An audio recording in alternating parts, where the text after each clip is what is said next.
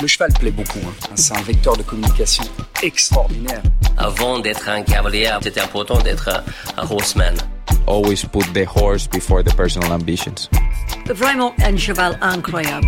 Voilà quelqu'un qui est champion olympique et qui n'est pas ordinaire. Sans remettre en question, il peut se servir des défaites pour être meilleur après. Ce feeling, je l'ai eu directement avec Caleb.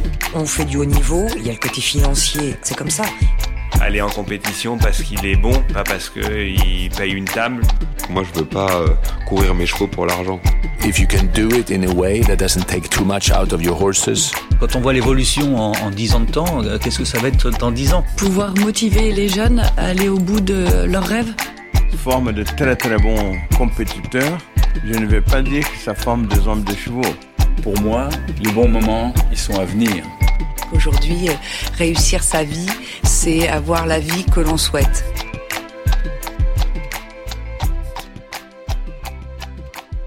Retour une fois de plus sur nos épisodes enregistrés à Wellington. Cette semaine et pour la seconde fois dans Ayam Ekestrian. Ce n'est pas un invité que nous avons reçu, mais deux. Le couple est détonnant duo Biddy et John Madden, ou John et Biddy Madden. Cela n'a pas trop d'importance tant l'un est indissociable de l'autre. Biddy est fondamentalement une bonne personne et les chevaux le ressentent, ça n'a rien à voir avec l'équitation. Voici quelques mots prononcés par John pendant notre échange et qui résument parfaitement la personnalité douce, bienveillante et passionnée de Biddy. Ces qualités, vous les entendrez, les ressentirez à votre tour en écoutant cet épisode. Vous y découvrirez aussi l'histoire de ce duo incontournable, les choix et heureux hasards qui leur ont permis de gravir les échelons de notre sport les rôles que chacun d'eux joue dans la carrière de l'autre, mais aussi comment on devient l'une des, si ce n'est la plus grande cavalière de son époque. Chanceuse, c'est ce qui me vient à l'esprit quand je pense à ces rencontres toutes plus extraordinaires les unes que les autres, dont nous nous nourrissons pour poursuivre notre chemin avec toujours plus de passion et d'ambition. Cet épisode incroyable va commencer, mais avant, accordez-moi deux minutes pour vous parler de notre partenaire du jour, Voltaire Group. Si vous ne connaissez pas encore cette start-up mondiale, alors faites-moi confiance, leur histoire mérite toute votre attention. Voltaire Group, c'est un groupe de celliers français fondé en 2010 et qui s'est hissé en l'espace d'une poignée d'années parmi les leaders mondiaux de la selle de sport haut de gamme. J'ai connu le groupe en 2013 lorsque j'ai rejoint leur équipe à Wellington à l'occasion de mon stage de fin d'études. À l'époque, l'entreprise comptait une trentaine de passionnés bien déterminés à faire des selles Voltaire la référence dans le sport de haut niveau. Aujourd'hui, 9 ans plus tard, Voltaire Group, c'est 6 marques, dont Forestier, Voltaire Design et Keysense, 200 salariés à travers le monde, 5 filiales, 12 pays dans lesquels sont distribués les selles et 85% du chiffre d'affaires réalisé à l'export. La dynamique du groupe est instillée, portée par la vision unique de son président, Brice Goguet, celui même qui a obtenu l'accord de Bidzi et John Madden pour enregistrer cet épisode et a organisé pour nous l'enregistrement de ce podcast à Wellington. Voltaire Group, c'est une entreprise hybride, à la fois start-up moderne, innovante et agile, à la fois groupe solide et engagé, qui met sa responsabilité sociétale au cœur même de sa mission d'entreprise, avec toujours en ligne d'horizon un objectif bien ancré, libérer son potentiel pour exceller. Le groupe recrute actuellement des profils commerciaux pour des postes disponibles en France ou à l'étranger, et ça c'est peut-être l'opportunité de votre carrière, ainsi que des profils tech pour accompagner la croissance de leurs nouvelles recrues Equisense. Si ces perspectives éveillent votre curiosité, foncez sur www.voltairegroup.com et découvrez leur univers et opportunités. Allez, c'est parti. Bienvenue dans I'm an Equestrian, le podcast. So, hello Bitsy, hello John. Bonjour Bitsy, bonjour John. Avant de commencer, j'aimerais prendre un petit moment pour vous remercier d'être ici, d'avoir accepté notre um, invitation. Je sais que vous préférez être près des chevaux que devant un micro. Donc merci beaucoup. Vous vous êtes rencontrés, vous vous êtes installés dans une écurie commune en 1998, c'est bien cela Première écurie ensemble Non, nous avons emménagé ensemble en 1988. Yeah, that's it. Okay. Um, so nous nous sommes mariés en 1998. C'est vrai, vous vous êtes mariés. À cette époque, Bidzi, vous faisiez déjà vos débuts au niveau Grand Prix et vous êtes désormais l'un des pilotes américains et mondiaux les plus titrés de ces dernières décennies. Vous avez représenté les États-Unis dans de nombreuses compétitions et championnats. Vous avez été la première cavalière à franchir la barre du million de dollars de gains en saut d'obstacle. Je ne vais pas énumérer tous les titres et victoires que vous avez remportés dans votre carrière, mais je voudrais prendre une minute pour mentionner vos succès les plus importants. 1987, 1987, vous participez à votre toute première finale Coupe du Monde à Paris. 1997, vous remportez le championnat des États-Unis et recevez le titre de cavalier de l'année. Aux Jeux Olympiques de 2004 à Athènes, vous avez remporté la médaille d'or par équipe. Quatre ans plus tard, vous rentrez de Pékin 2008 avec la médaille d'or par équipe et la médaille de bronze en individuel. Quatre années plus tard, aux Jeux équestres mondiaux de Caen en 2014, vous avez décroché deux médailles, le bronze en équipe et en individuel, en selle sur Cortés.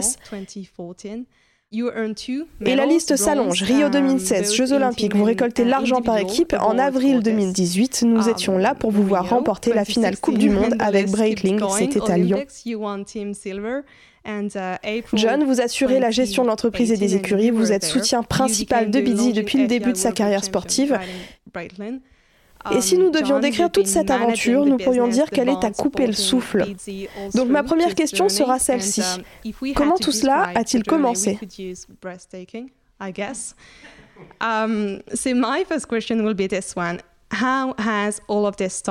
Est-ce que je peux rajouter quelque chose? Yeah, sure. En fait, je pense que l'une des meilleures semaines que nous n'ayons jamais vécues, ça a été les championnats du monde à Aix-la-Chapelle avec Authentique. Yeah. Il remportait l'argent par équipe et en individuel. Vous l'avez oublié celle-ci. Je voulais seulement la mentionner parce que c'était juste une magnifique semaine où tout s'est déroulé comme prévu, sauf la dernière manche en individuel au barrage. Mais cela n'a même pas d'importance. Ce championnat a été si incroyable que cela n'a rien changé. Mais la liste n'était pas exhaustive, je ne pouvais pas. Oui, mais celle-ci fait partie des plus importantes. Et alors, quel a été le commencement de cet incroyable parcours le point de départ, c'est d'avoir grandi avec des chevaux. Quand je suis née, mes parents avaient des chevaux et j'ai grandi en allant tous les jours à l'écurie avec eux. Les chevaux n'étaient donc pas vraiment comme un animal de compagnie, comme un chien par exemple, mais j'étais très à l'aise avec eux. Et mes parents m'ont offert un très bon départ, dès le début de ma carrière sportive. J'ai dû, en quelque sorte, tracer ma propre trajectoire pour faire ce que je voulais faire. J'ai pris soin de mes propres chevaux et on faisait ça en famille. Mon frère montait aussi, mes deux parents, et on allait au concours tous ensemble.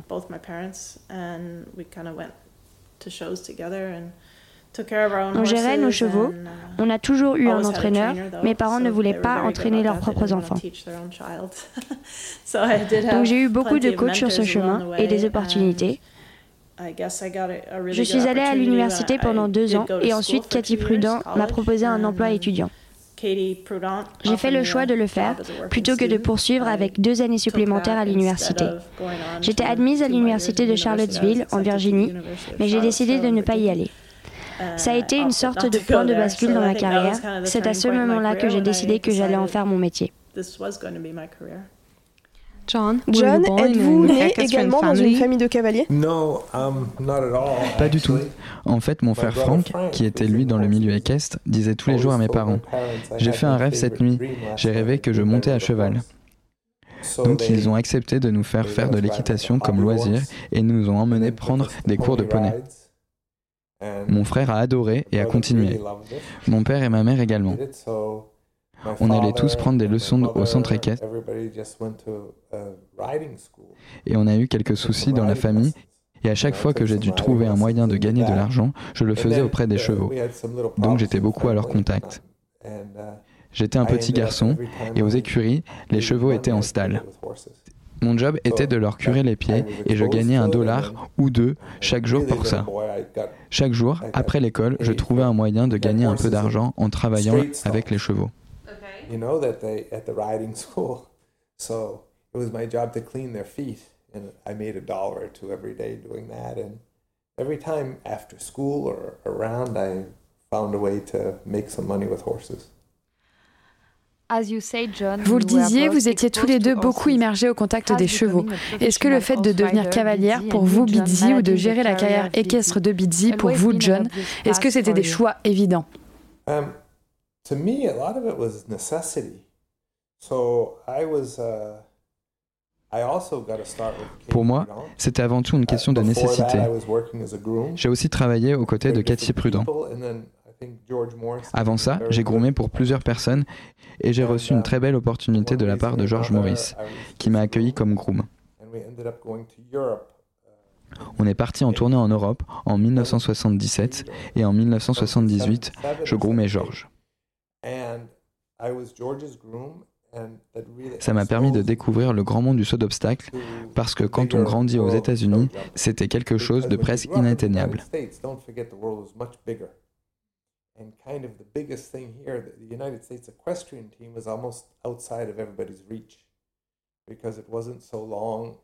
C'est seulement dans les années 50, voire au début des années 60, que l'équitation est devenue civile et plus seulement militaire. Donc pour beaucoup d'entre nous, le saut d'obstacle international, c'était un concept que l'on ne pouvait pas imaginer. À cette période, la majorité du business aux États-Unis, c'était les disciplines du hunter et de l'equitation. Seuls quelques fous faisaient du saut d'obstacle. Après, bien sûr, est apparue une équipe nationale pour les sports équestres. Donc côté timing, j'ai été très chanceux. Et j'ai pu découvrir le grand monde du saut d'obstacle grâce à cela. La première fois que j'ai quitté le pays, j'ai atterri à Paris-Charles de Gaulle. J'avais 17 ans. J'avais dû louer deux voitures pour organiser le voyage depuis les écuries de George Morris jusqu'à là-bas. C'était quelques jours de folie. J'étais un gamin qui n'avait jamais quitté le territoire américain et d'un coup, me voilà à Paris. C'était super intéressant.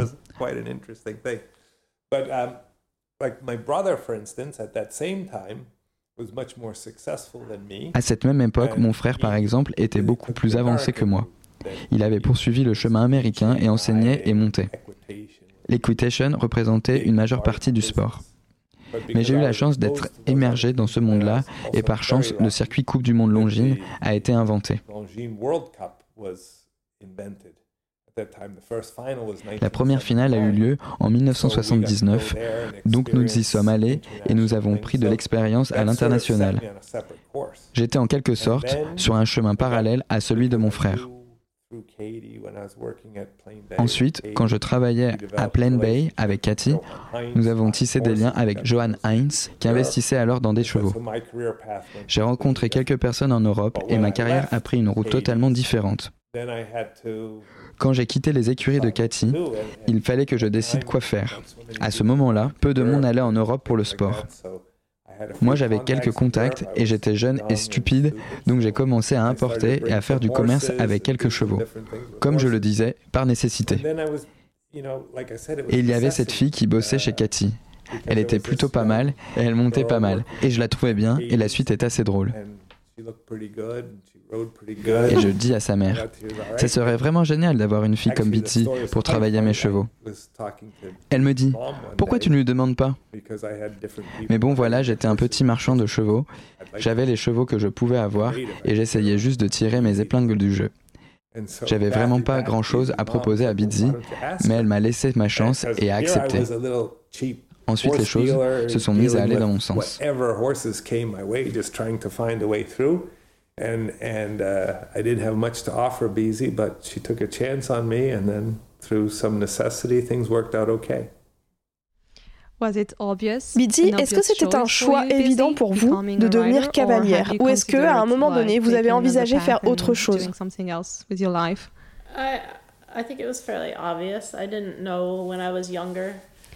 Je crois que c'était plutôt évident.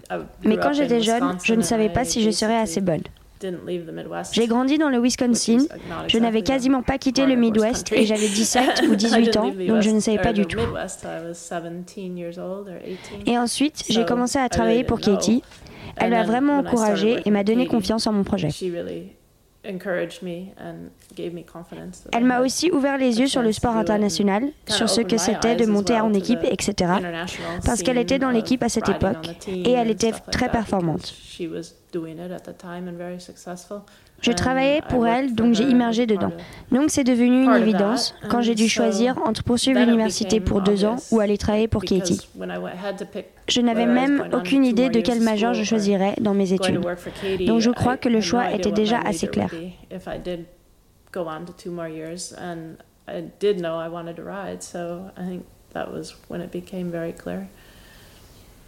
You say that you vous avez déclaré que vous manquiez encore de confiance dans vos capacités à cette époque et aujourd'hui encore vous êtes quelqu'un de très discret, plutôt timide. Nous avons cherché toutes les interviews de vous disponibles et je dois dire qu'il n'y en a pas tant que ça, peu même. On ne sait pas très bien qui vous êtes en tant que femme, que personne. Vous vous tenez souvent un peu à l'écart des projecteurs vis-à-vis des médias et pourtant en piste, vous avez une personnalité très forte. Pourriez-vous nous dire qui vous êtes, nous parler un peu de votre personnalité Vous semblez très complémentaires l'un à l'autre. Pouvez-vous nous expliquer pourquoi, comment votre duo fonctionne aussi bien as you seem very complementary to each other, um, the reason why your duo operates so well.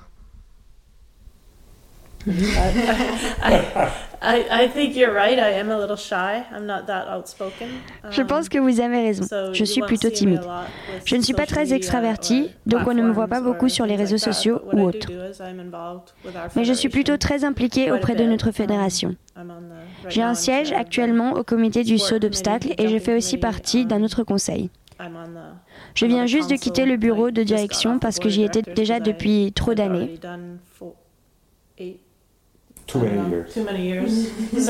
Je n'étais pas autorisée à y rester encore une année de plus. J'aime bien pouvoir dire ce que je pense, parler de ma méthode quand je pense que je peux être utile. Mais je ne suis pas assez bavarde ou à l'aise avec les réseaux sociaux pour pouvoir communiquer autrement et avoir un impact. Je pense que je m'implique dans le sport là où je peux avoir un réel impact. Mais oui, je pense que je suis plus à l'aise sur un cheval en piste, c'est mon truc. C'est vraiment ce que j'aime faire. Je pense que je suis plus bonne dans la communication avec les chevaux et les autres animaux. C'est plus ma personnalité. um, is is really what I like to do, and I think I'm pretty good at communicating with the horses and and other animals, and that's a little bit my personality. I agree with her. and I think my own. Je suis tout à fait d'accord avec elle. Je crois que Bitzy, moi, notre structure, nous essayons de rester disponibles pour les médias, pour les choses importantes. Vous savez, je ne crois pas qu'on ait déjà refusé une demande d'interview quand il s'agit de chevaux ou de choses comme ça. J'espère qu'on a été généreux.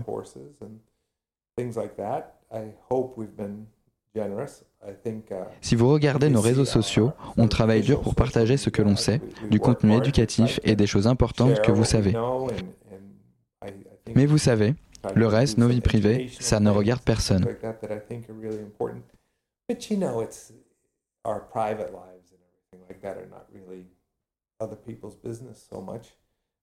Ce que je pense, c'est qu'elle a eu beaucoup de succès, et la différence repose sur le fait que, on dit souvent que la chose la plus importante pour les cavaliers, c'est d'avoir de l'empathie.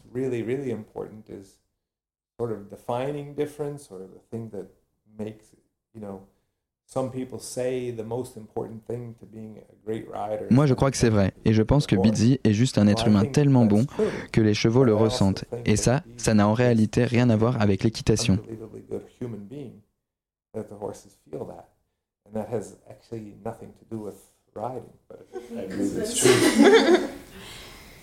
Moi, je suis le bad guy et elle, c'est le bonbon. Sorry. Yes. She's the sweet on the sour. Pourriez-vous décrire la façon dont vous travaillez tous les deux? Quels sont vos rôles respectifs dans le business et dans la vie? uh, I mean, uh, je crois que nos rôles sont en train d'évoluer un peu en ce moment, mais initialement j'étais cavalière et je faisais un peu de coaching et John gère à peu près tout le reste. Je veux dire, il gère la partie financière, il cherche des chevaux et pour ça je l'aide aussi. En fait, on fait ça ensemble. Il fait beaucoup de coaching, notamment en concours. Je coach aussi un peu en concours, plus qu'à la maison. Il gère le staff, les relations avec nos propriétaires et sponsors. Et on a une équipe aussi qui nous aide dans tout ça.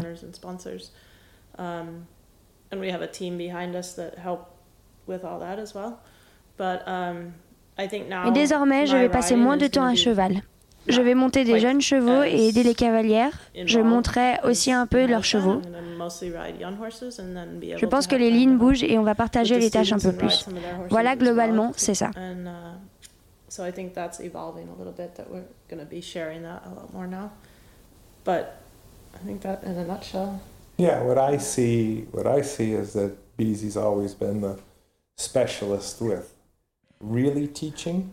Oui, pour moi, Biddy a toujours été très forte pour enseigner, à la fois aux chevaux et aux élèves. Moi, je suis plus un coach, une sorte de coach pour l'équipe. Que ce soit avec nos assistants, les grooms, les clients, nos fournisseurs, les gens avec qui on fait du commerce ou autre.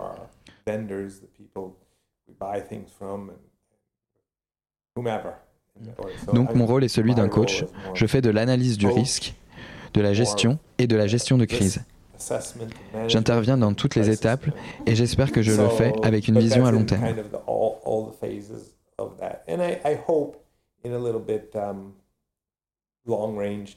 L'une des choses que je pense en parlant de vision, c'est que l'on peut aider l'équipe des États-Unis en faisant ce que nous faisons, c'est-à-dire avec Bizzy qui forme des chevaux pour les amener au niveau championnat.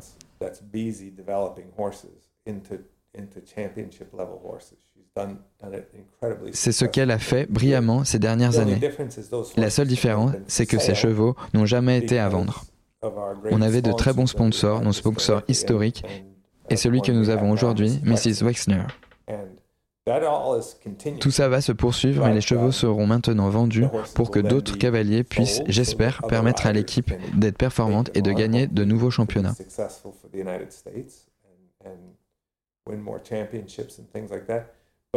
Concrètement, Betty sera le chef d'orchestre. Elle managera tout ce processus.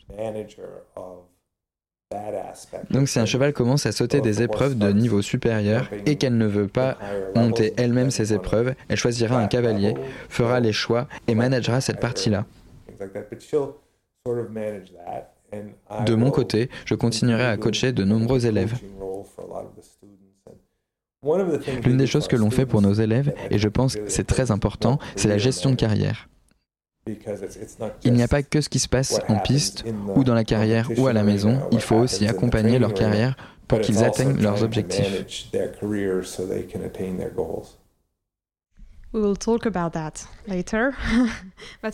On va en reparler, mais avant ça, j'aimerais parler de Katie. Katie. Prudent, qui est une cavalière entraîneuse américaine très connue ici aux États-Unis. Elle est connue pour avoir entraîné et formé de nombreux cavaliers de haut niveau. Pourriez-vous nous parler d'elle, de ce qu'elle vous a apporté?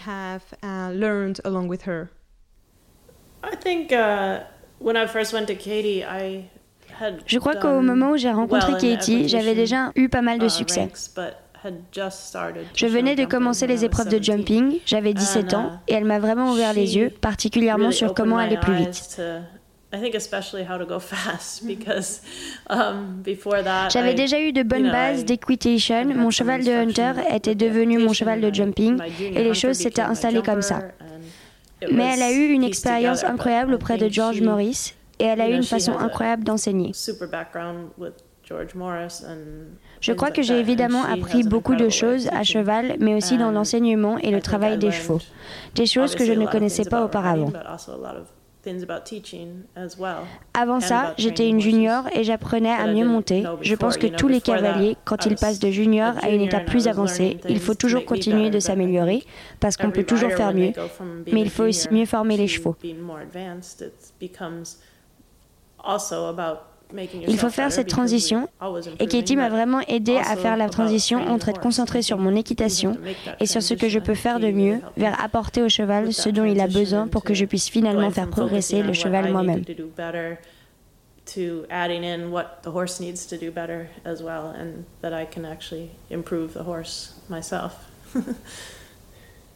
Uh, Quand on enregistre des épisodes avec des invités qui connaissent le système américain, il y a un sujet qui revient toujours.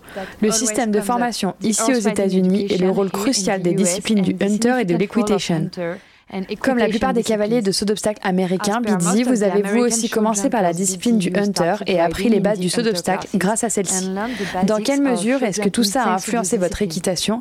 Et plus généralement, quelle est l'importance de ce système dans la formation finale des cavaliers? I, I think our system is is a very good one. I think it could be improved some, but um, je crois que notre système est vraiment bon. Je pense qu'il pourrait être perfectionné, mais pour moi, c'est l'un des meilleurs pour former des cavaliers qui n'ont peut-être pas du tout le talent au départ et les amener à être performants. Les cavaliers qui ont du talent sont bons dans n'importe quel système, vraiment. Mais je crois qu'en commençant par le hunter, on apprend le style, on apprend la technique, la fluidité, l'importance de la précision et toutes ces choses. Quand on commence par l'equitation, on se concentre sur la précision, être capable de monter une ligne, la même qu'on retrouvera sur un parcours de jumping ou une compétition internationale, et le faire bien. Notre système permet d'apprendre à monter bien, mais on est déjà en train d'évoluer vers une ère où les enfants disent non, j'ai pas envie de faire du hunter, je veux commencer directement par le jumping. Certainement parce que pour eux, c'est un raccourci vers le succès. Ils peuvent avoir un bon cheval et tourner en rond comme un petit singe et gagner des épreuves.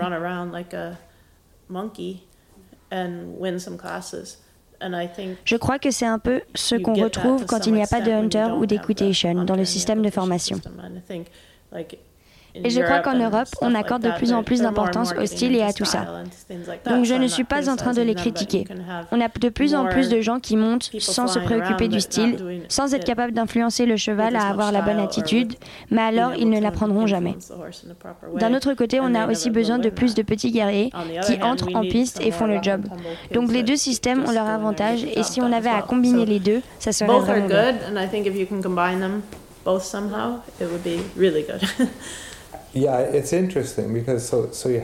Oui, c'est intéressant. Prenons un gamin de 12 ans qui monte un cheval avec lequel il est quasiment impossible de faire une faute sur une épreuve à 1 mètre ou un truc comme ça. Disons que c'est un super gamin, très investi à cheval, mais qui va faire les épreuves jumping pour children ou autre, peu importe la catégorie et la hauteur.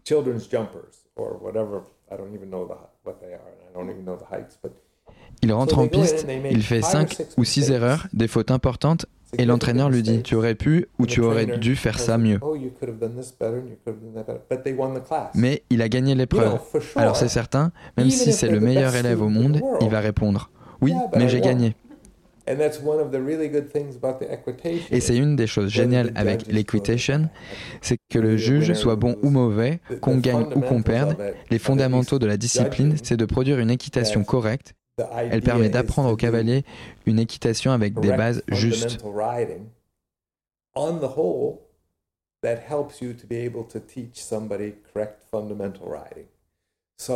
Mais le problème, c'est que c'est devenu une fin en soi avec des gamins dont le seul but, c'est d'atteindre la finale d'equitation.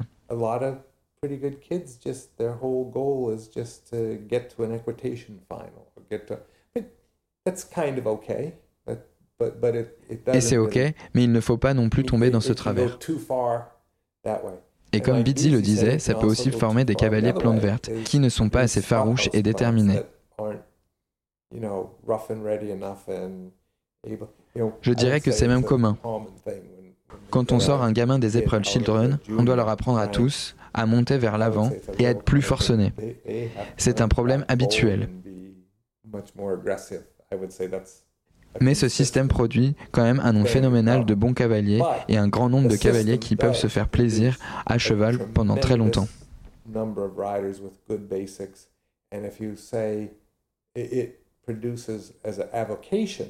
many people that can enjoy riding for really a long time. I don't think it really produces more great riders than any other system.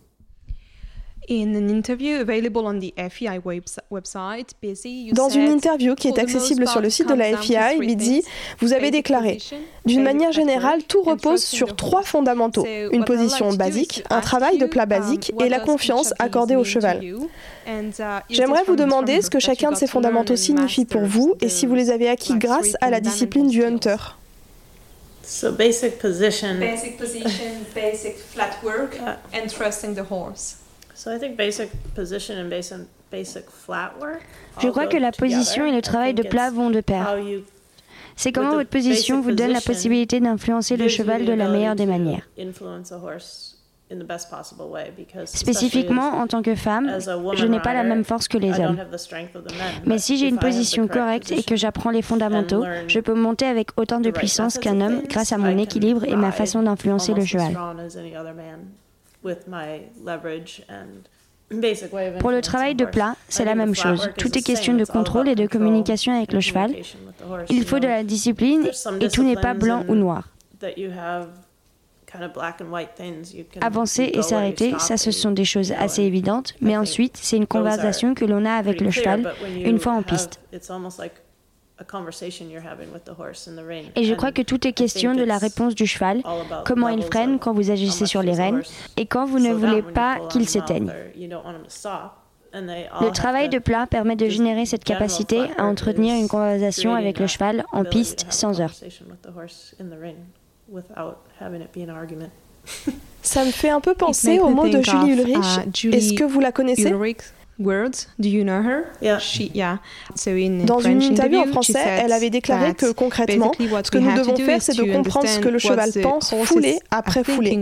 Est-ce que c'est ça? Is that it? Yeah, try to think what the horse, you know, you have to put yourself in the horse's head.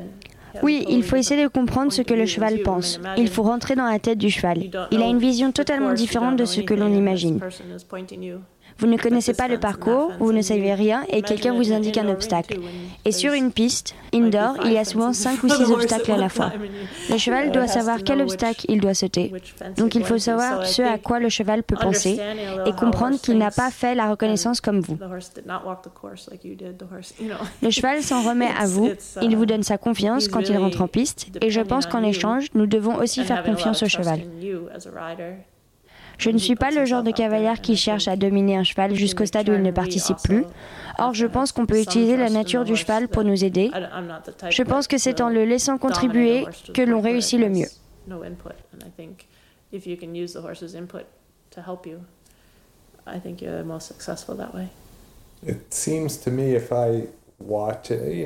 Il me semble, et c'est sur quoi on travaille beaucoup, la confiance est cruciale. La corrélation entre la position basique et le travail de plat basique est simple.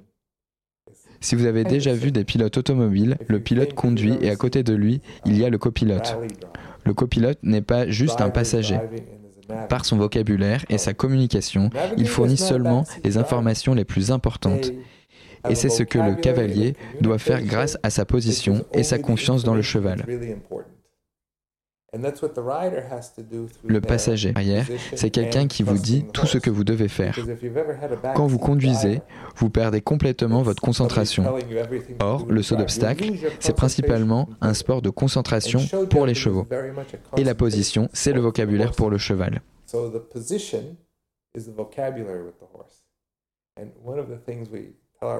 Ce qu'on dit souvent à nos élèves, c'est essayer de ne pas être cavalier avec le syndrome de la tourette. Vous voyez Si votre position n'est pas la bonne, c'est la même chose qu'une personne atteinte de la tourette en train de faire une interview radio. Le cheval vous écoute avec tous ses sens. Le cavalier utilise son équilibre, ses aides. Donc si la position n'est pas bonne, c'est comme si vous étiez en train de faire de la poésie avec du mauvais vocabulaire, ou comme moi, en train de faire cette interview en français.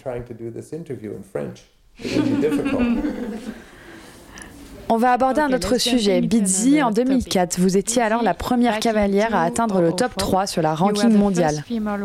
Avez-vous, à un moment dans votre carrière, eu le sentiment qu'être une femme était un obstacle dans votre évolution?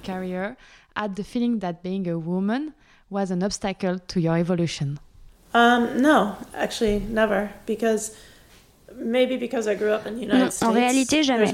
Peut-être parce que j'ai grandi ici aux États-Unis, il y a plus de femmes qui montent que d'hommes dans les épreuves poney, equitation, etc. Donc en réalité, ce sont plutôt les garçons qui sont en minorité, mais ça change. Um, de plus en plus de garçons montent maintenant, et quand on atteint le niveau jumping et le haut niveau, il y a probablement plus d'hommes que de femmes. Mais comme je le disais, le fait de grandir ici et avoir la um, formation du système américain, je n'ai jamais vraiment pensé à ça, jusqu'au moment où je suis partie en Europe et que dans les interviews, on me questionnait sur ce que ça faisait d'être une femme cavalière.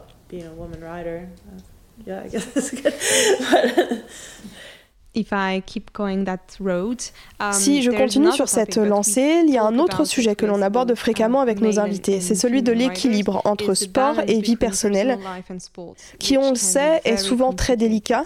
Ce uh, sport est extrêmement contraignant, les cavaliers doivent partir en concours chaque semaine, c'est souvent 50 um, ou 51 semaines de concours par année.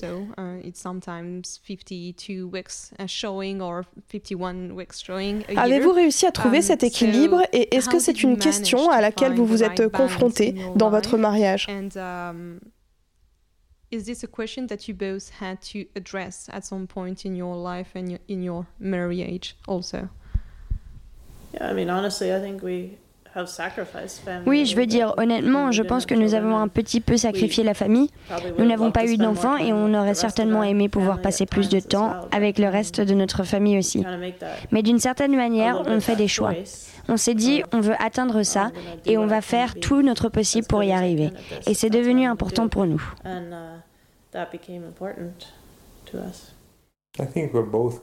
Je pense qu'on est tous les deux des personnes déterminées. Quelqu'un avait posé cette question à Bidzi. Ça doit être difficile d'être marié et de travailler ensemble depuis aussi longtemps. Bidzi avait eu cette réponse géniale. Si on ne travaillait pas ensemble, on ne se verrait jamais. Je ne serai jamais là.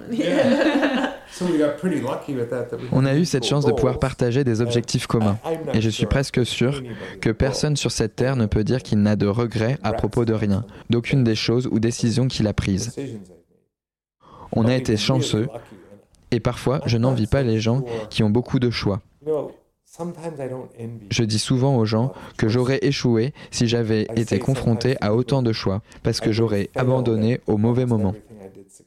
Donc je pense que notre passé, nos débuts, notre passion pour le sport, tout ça a fait qu'on n'a pas eu tant de choix à faire que ça. On n'avait pas autant le choix que ce qu'on pensait. Peut-être que vu de l'extérieur, on pensait qu'on avait différentes options, mais pour arriver là où on est, il n'y en avait pas autant que ça. J'imagine qu'on a juste continué, essayé de faire les choses du mieux que l'on pouvait.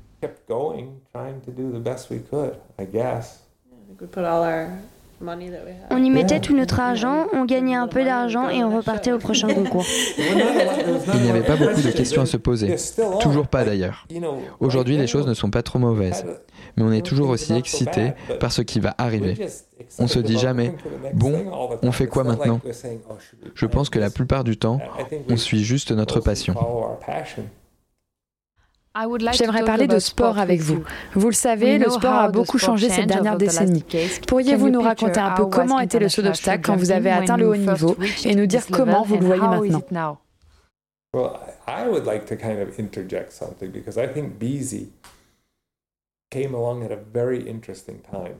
En fait, je voudrais intervenir parce que je crois que Busy est arrivé à un moment vraiment intéressant. Quand on a commencé à ce niveau-là, moi, j'y ai accédé un tout petit peu avant Bitsy, quand je travaillais pour Cathy ou pour George Morris, en tant que groom. Ma position était plutôt secondaire, mais j'étais exposé au saut d'obstacles de très haut niveau. C'était une période de transition majeure parce qu'aux États-Unis, on avait 99% de chevaux de sang et on avait un style d'équitation très américain parce qu'on montait des chevaux très chauds qui se portaient en avant d'eux-mêmes. En parallèle, il y avait aussi le style européen, même si tous les pays ne sont pas tout à fait identiques. L'équitation italienne est un peu différente de l'équitation française, et évidemment bien différente de l'équitation allemande ou du Royaume-Uni par exemple. Donc je pense que quand Bizzi est arrivé, c'est principalement grâce à notre ami Johan Ernst, qui était un protégé de Paul Chocomel et avait été formé par l'influence des chevaux européens et de l'équitation américaine. Donc Bizzi était vraiment pionnière dans le saut d'obstacle mondial. Je pense réellement qu'elle était la première à expérimenter ce style. Les Américains disent qu'elle a eu le style américain et beaucoup d'Européens disent qu'elle n'est pas si américaine que ça et qu'elle monte à l'européenne je crois qu'elle est à la pointe d'un style novateur. L'une des choses dont je me souviens et qui a changé dans le sport d'après moi, c'est qu'on expérimentait beaucoup de choses. Et la chose qui a le plus évolué pour moi, c'est l'élevage. Les chevaux sont meilleurs, plus adaptés au sport qu'ils ne l'ont jamais été.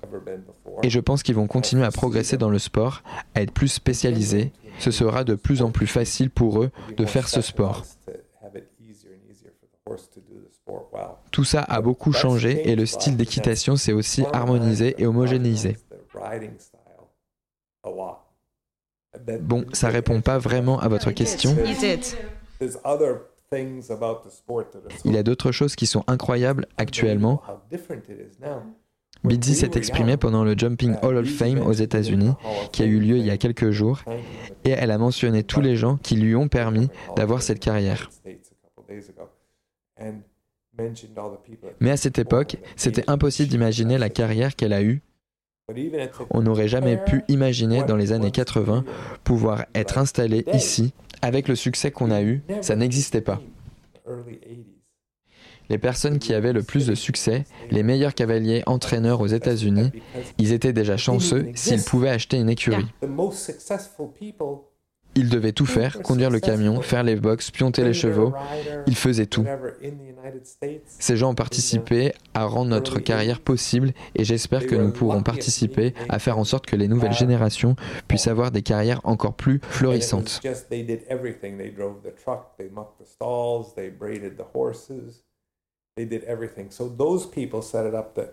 Our careers could be much better, and I hope we can set it up that other people in future generations will have better careers.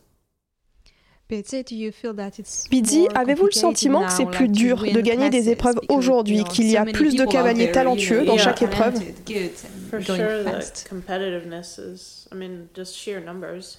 oui, c'est certain, cette compétitivité, on la retrouve dans les chiffres. Il y a deux fois plus de monde en compétition maintenant. Avant, il y avait trois ou quatre fois moins de participants. Et c'est comme ça dans le monde entier. Ici au F, il y a des gens qui viennent de toutes les régions du monde qui participent. Des régions dont vous n'auriez jamais imaginé qu'ils puissent accéder et être performants face aux Américains ou Européens. Il y a les Sud-Américains qui font aussi quelques performances. Quand j'ai commencé, c'était vraiment un petit monde et maintenant, vous pouvez, avec quelqu'un qui vient de n'importe où dans le monde, qui débarque et qui réussit. Je pense que c'est bien pour le sport et pour ce qui est du nombre de concours et de chevaux. Avant, on avait une pause dans la saison et maintenant, il faut se faire son propre break.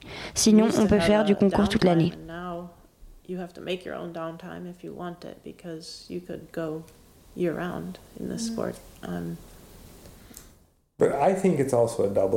Je pense que c'est à double tranchant. Le sport est devenu plus sophistiqué, beaucoup plus spécialisé, plus unidimensionnel. Quand on regarde une piste de compétition aujourd'hui, elle pourrait être n'importe où dans le monde. Ça a des avantages et des désagréments. Il y a du bon et du mauvais partout. Il faut évoluer. De plus en plus de monde a accès au saut d'obstacles, que ce soit un chef d'écurie, un cavalier, que ce soit pour former des jeunes chevaux. Ce nombre d'opportunités est énorme. Avant, il y a longtemps, il y avait peu de monde dans le milieu et le sport n'avait pas besoin de beaucoup de monde. Il était petit. Donc si vous n'excelliez pas vraiment, vous n'aviez aucune chance de gagner votre vie. Il fallait aller vendre des chaussures ou quelque chose. Donc ça va dans les deux sens. Je crois qu'il y a eu du positif et du négatif aux deux. Mais le truc, c'est que c'est comme ça et que ça va continuer à évoluer. Il y a beaucoup de choses nouvelles, comme le nombre de partants, le nombre de concours, tout a augmenté considérablement. L'un des trucs malheureusement, c'est que le nombre de chevaux qui naissent n'augmente pas aussi vite que le marché. Donc il faut être prudent et essayer de manager les affaires correctement pour que cela reste un sport sain. properly that it stays a very healthy sport. L'année dernière, vous avez décidé de ne pas aller à Tokyo pour préserver votre cheval. Vous avez déclaré Nous croyons tous beaucoup dans le futur de Garant. Pour nous, c'est un cheval de championnat, mais aujourd'hui, ce n'est pas le bon moment pour lui. Nous détestons laisser tomber notre pays et nos coéquipiers, mais la seule chose plus importante que l'équipe, c'est le cheval. Nous sommes d'accord pour dire que le respect du cheval et de son intégrité doit toujours guider nos décisions en tant que compétiteurs. Mais est-ce toujours possible?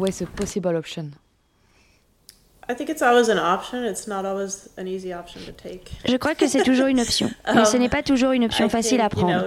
Encore une fois, c'est généralement un sacrifice. Maintenant, pour moi, je pensais qu'il était très clair que si mon cheval n'était pas prêt, et il n'était effectivement pas prêt à contribuer à une médaille d'or par équipe, ce qui était notre objectif, il ne devait pas y aller. Ce n'était pas la bonne chose à faire. Donc c'était une décision facile, mais sur le moment, ça a été compliqué. Surtout qu'on était en plein milieu de la Coupe des Nations de Rotterdam. Je crois qu'il y a des fois où on avait encore l'option de se retirer.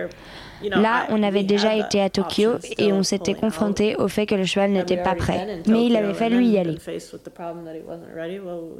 Donc oui, je pense qu'il y a une autre option et il faut essayer de ne pas se retrouver dans une situation où l'option n'existe pas.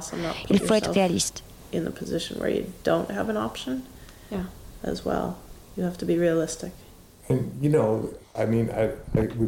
Nous ne devrions probablement pas rentrer dans le sujet du format olympique, mais quand on a seulement trois cavaliers sans drop score, avec trois scores qui comptent, alors que l'objectif de Bizzy et mon objectif serait d'y aller pour contribuer au résultat de l'équipe, quoi qu'il arrive, de l'autre côté, quand on a les quatre cavaliers avec un drop score, peut-être qu'on contribuera une fois et la seconde fois, on sera le drop score.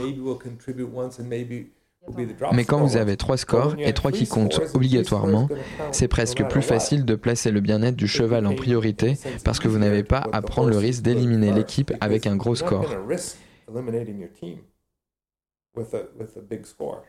Mais on s'éloigne sûrement un peu là.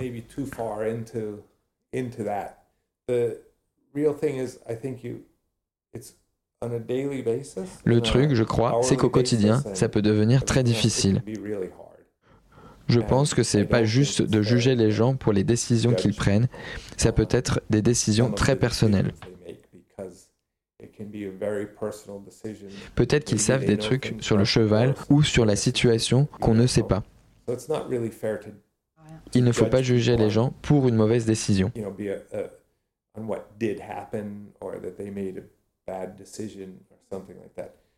Moi, je crois que le principe à suivre, et ça a très bien marché pour nous, c'est de dire OK, en premier le cheval, en second l'équipe, et ensuite tout le reste.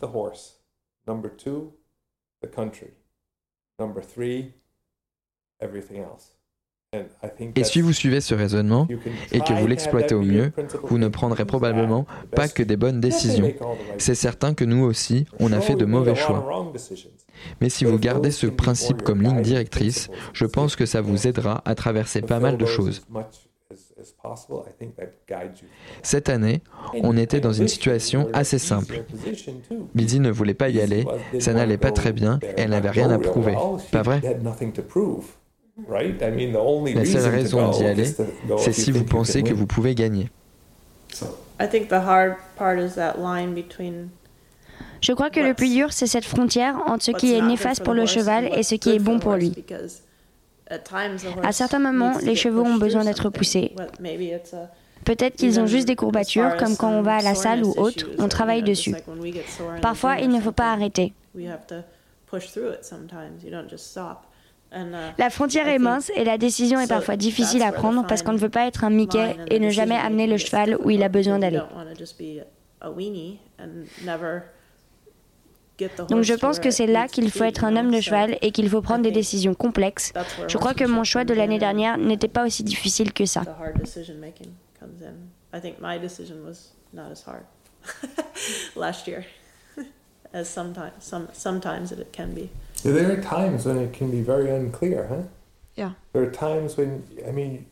Il y a des moments où ça peut être très flou. On perd le sommeil. On ne sait pas quelle est la bonne chose à faire. On ne peut pas tout prévoir. C'est vraiment important.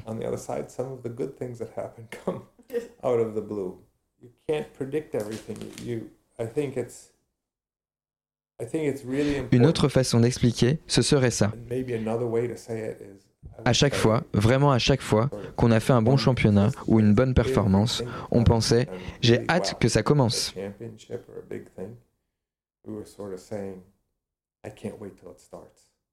Et à chaque fois qu'on avait à l'esprit, comme le disait Betsy, que si on avait un jour ou deux de plus, une semaine ou deux, alors là, il faut se demander, est-ce qu'on en demande trop? Est-ce qu'on demande quelque chose qu'on ne devrait pas demander mais je crois qu'il ne faut vraiment pas juger les autres dans ces situations. Parce que certaines des pires choses que l'on ait traversées étaient complètement imprévisibles. On ne connaît pas toute l'histoire, ce n'est jamais noir ou blanc.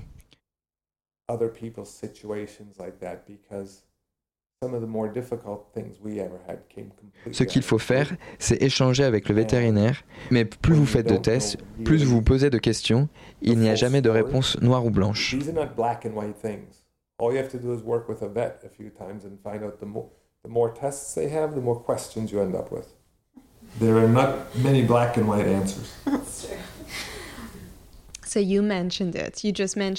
Donc, vous l'avez mentionné à l'instant, vous aimez représenter votre pays.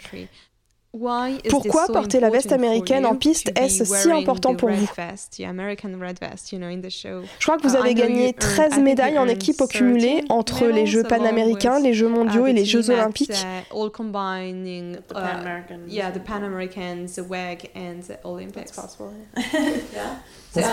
Est-ce que vous avez toujours donné la priorité à l'équipe? Je dirais que oui, parce que je crois que le patriotisme est important. Je pense qu'à l'époque où j'ai grandi, tout le monde voulait faire partie de l'équipe. Vous n'aviez pas tous ces autres événements individuels dotés d'un million de dollars ou ces choses-là. Donc faire partie de l'équipe, c'était la chose la plus cool. C'était ce que tout le monde voulait et c'est aussi ce qui a motivé les propriétaires à acheter des chevaux pour les cavaliers. Et je pense que nous avons toujours eu la chance d'avoir des propriétaires qui étaient motivés pour défendre les couleurs du pays. Nous avons pu garder ça comme objectif. Uh, je pense que c'est ce qui nous a permis d'apprécier ce que nous faisons. Et représenter votre pays et aller aux Jeux olympiques ou aux Jeux panaméricains ou ailleurs et faire partie de l'équipe des USA, ça donne aussi un sens à ce que vous faites.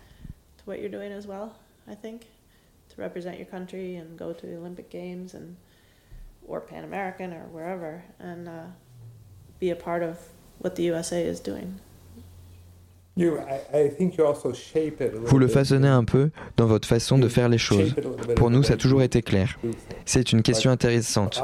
Pourquoi Je ne sais pas pourquoi, sauf peut-être pour nos prédécesseurs. William Stencross était un héros, un ami. Franck Chapeau, je veux dire, Franck Chapeau aurait signé rouge, blanc et bleu, point final. C'était l'équipe, l'équipe, l'équipe, l'équipe. Et le fait de faire des choses en équipe est aussi plus agréable qu'une chose individuelle. C'est un effort d'équipe. Mais c'était dans notre ADN. Je pense que la quintessence du sport était de représenter les États-Unis et en compétition par équipe. Je veux dire, ça a été vraiment une grande chose. Bidzi l'a fait de nombreuses fois et ne l'a jamais considéré comme un sacrifice. Lors de ce genre d'événement, c'est très clair. La première chose, la plus importante, est l'épreuve par équipe. C'est tout.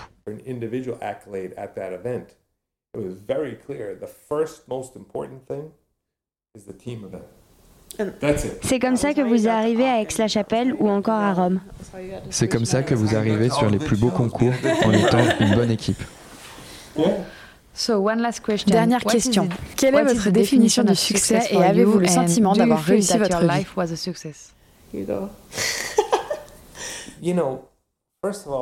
Tout d'abord, j'espère que nous sommes loin d'avoir terminé. Nous avons encore beaucoup à faire et ensuite nous déterminerons si nous avons réussi ou non. Et vous n'avez pas le sentiment d'avoir déjà réussi? Je pense que nous avons eu de grands succès, que nous nous sommes fixés des objectifs dont beaucoup ont été atteints. Um, ok, est-ce que nous avons guéri le cancer ou quelque chose comme ça? Non, c'est sûr.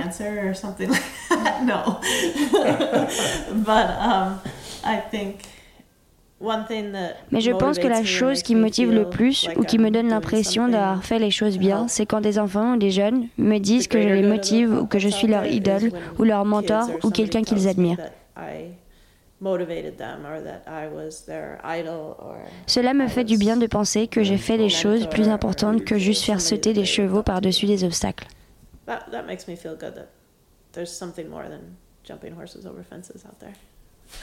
For what I do.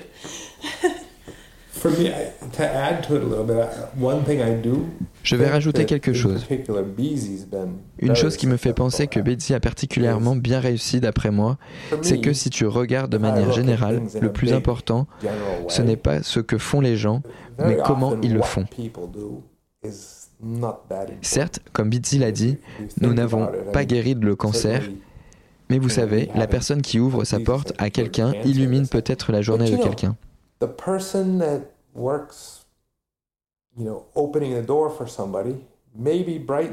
Donc comment il ou elle le fait est vraiment très important. Et je dirais qu'une chose dont je suis extrêmement fier, c'est la façon dont Bidzi a géré sa carrière. Tout ce qu'elle a accompli est énorme et je ne veux pas en diminuer l'importance.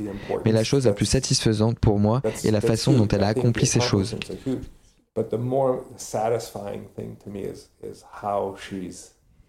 Et je pense que cela revient un peu à votre question précédente. Tout le monde ne connaît pas très bien Bidzi, ni moi, mais ce n'est pas grave. Le plus important, c'est comment on a accompli toutes ces choses. that that's all right.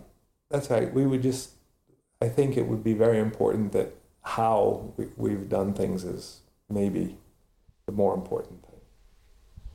Eh bien, aujourd'hui, vous nous avez ouvert les portes de votre écurie et vous avez définitivement illuminé notre journée. Donc, pour ça, nous vous remercions.